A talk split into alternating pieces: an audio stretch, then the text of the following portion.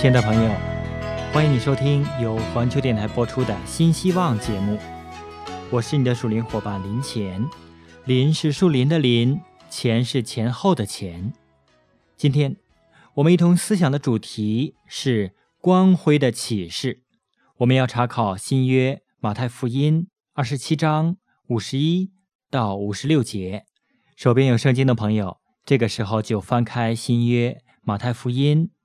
第二十七章五十一到五十六节，好，临前就把这段经文读给你听。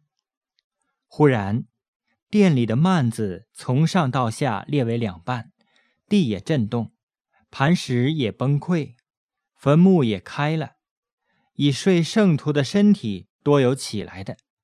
到耶稣复活以后，他们从坟墓里出来，进了圣城，向许多人显现。百夫长和一同看守耶稣的人看见地震并所经历的事，就极其害怕，说：“这真是神的儿子了。”有好些妇女在那里远远的观看，他们是从加利利跟随耶稣来服侍他的，内中有抹大拉的玛利亚，又有雅各和约西的母亲玛利亚，并有西庇太两个儿子的母亲。林前刚才读的经文记录在新约马太福音第二十七章五十一到五十六节。这段经文可以分为三个部分。第一部分，这里有耶稣死的时候所发生的奇妙的事，不论我们是否接受，在当时曾有这样的事情发生。他们教导我们两件伟大的真理：第一，圣殿里的幔子从上到下列为两半，这幔子是用来遮住至圣所的。除了在赎罪日的那一天，大祭司可以进去以外，普通的人不得擅自进入，因为上帝的灵居住在幔子后面。这里有象征的意义。直到那时，上帝是隐藏的，是遥远的，没有人知道他是什么样子的。可是，在耶稣的死里，我们看见了上帝隐藏的爱。以往禁止所有的人到上帝面前，如今向一切的人敞开了。耶稣的生与死告诉我们，上帝是什么样子，并且把上帝与人之间相隔的幔子永远的除去了。第二，坟墓都开了，这件事情象征了耶稣征服了死亡。耶稣死了以后又复活，毁灭了死亡的权势。因着他的生存、死亡与复活，坟墓已经失去了他的全能和恐惧，死亡失去了他的悲痛。我们现在已经确实的知道，因他活着，我们也必活着。第二个部分是百夫长赞叹的故事，在这里所要说的只有一点：耶稣曾经说过。我若从地上被举起来，就要吸引万人来归我。耶稣预言十字架吸引人的能力，百夫长是基督十字架的第一个果子。十字架已经感动了他，使他看见耶稣神性的尊严，这是任何其他的东西都不能够做到的。第三个部分是有关妇女们看见整个结局的简单记载。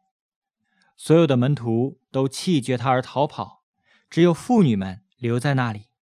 有人说，妇女之所以不像男人，他们不必害怕，因为当日妇女的地位低下到无人注意到他们的地步。其实绝不止这一点原因，他们留在那里是因为他们爱耶稣，在他们身上跟许多人一样，爱既完全，就把恐惧除去。我们来思想经文。经文一开头讲圣殿有两幅幔子，外面的一幅把圣所与祭司院隔开，里面的那幅则把至圣所与圣所隔开。这儿所说的幔子到底是前者还是后者呢？我们不容易肯定。不少学者根据希伯来书的经文，主张这儿所说的是分隔至圣所和圣所的幔子，其裂开象征了。人们从前可因耶稣的死坦然地进到神的面前。可是我们似乎更有理由相信，这所说的是外面的幔子。这幅幔子从外院即可看见，它的裂开因而是公开的大新闻。若裂开的是里面的幔子，则只有祭司才知道，且可能向众人隐瞒。按犹太人的记载，在圣殿被毁前的四十年内，圣所门自动打开，所指的很可能是同一件事情。早期教父通常把幔子裂开视为神的警告，表明圣殿不久将要被毁。耶稣死的时候，另一个征兆是强烈的地震。从地质学的角度来看，圣殿一带处于断层。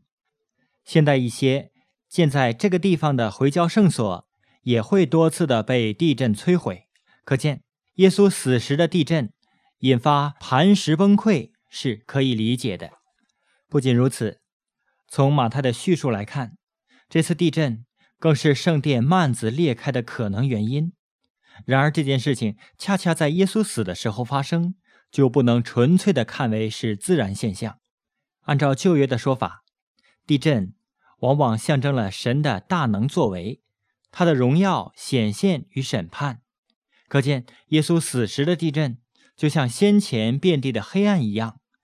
马太记载，圣徒在耶稣复活后身体起来走出坟墓，饶有意义，象征了耶稣的复活开了末日众人复活的先河，而且。在他之前的圣徒，跟他在之后的信徒一样，都是因着耶稣的受死和复活才得以复活的。不仅如此，这些人当时的复活，表明末世已经开始，就像耶稣在生时曾经预告的。然而，这些人的复活只是先生，其他圣徒的复活，以至于全人类的复活，还有待末世终结、耶稣再来之时。接着说。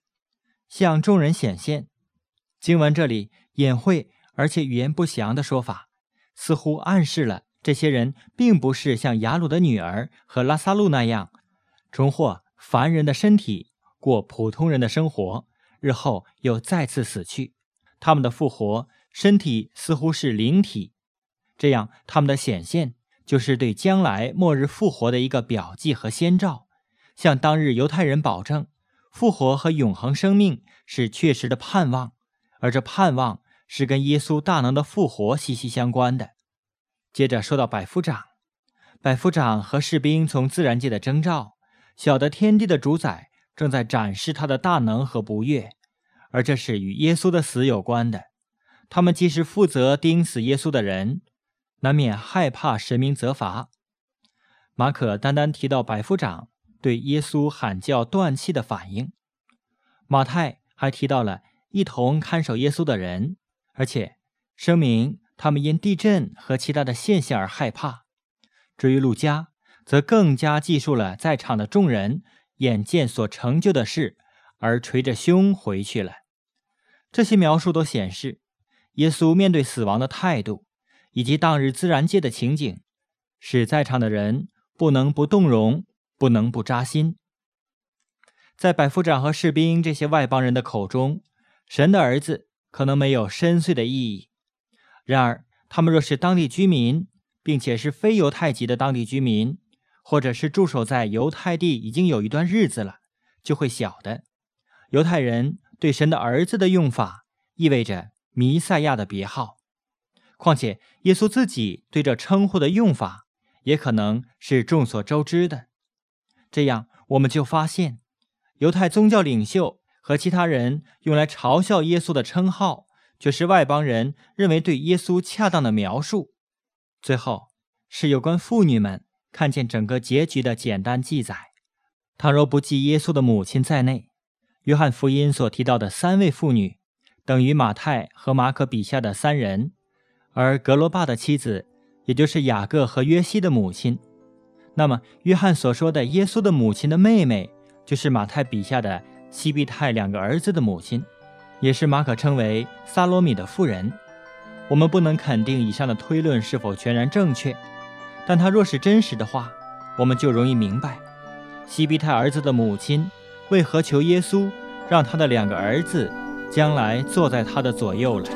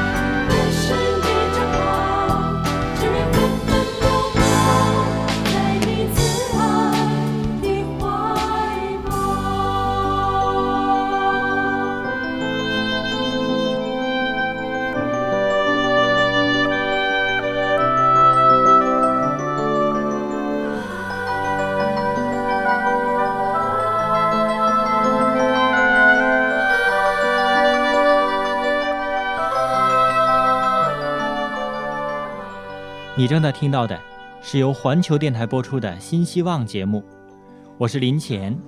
今天，我们一同思想的是光辉的启示。我们查考了新约马太福音第二十七章五十一到五十六节。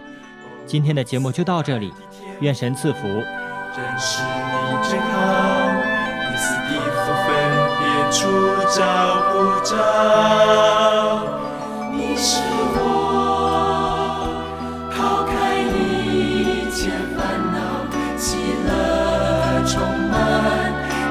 我。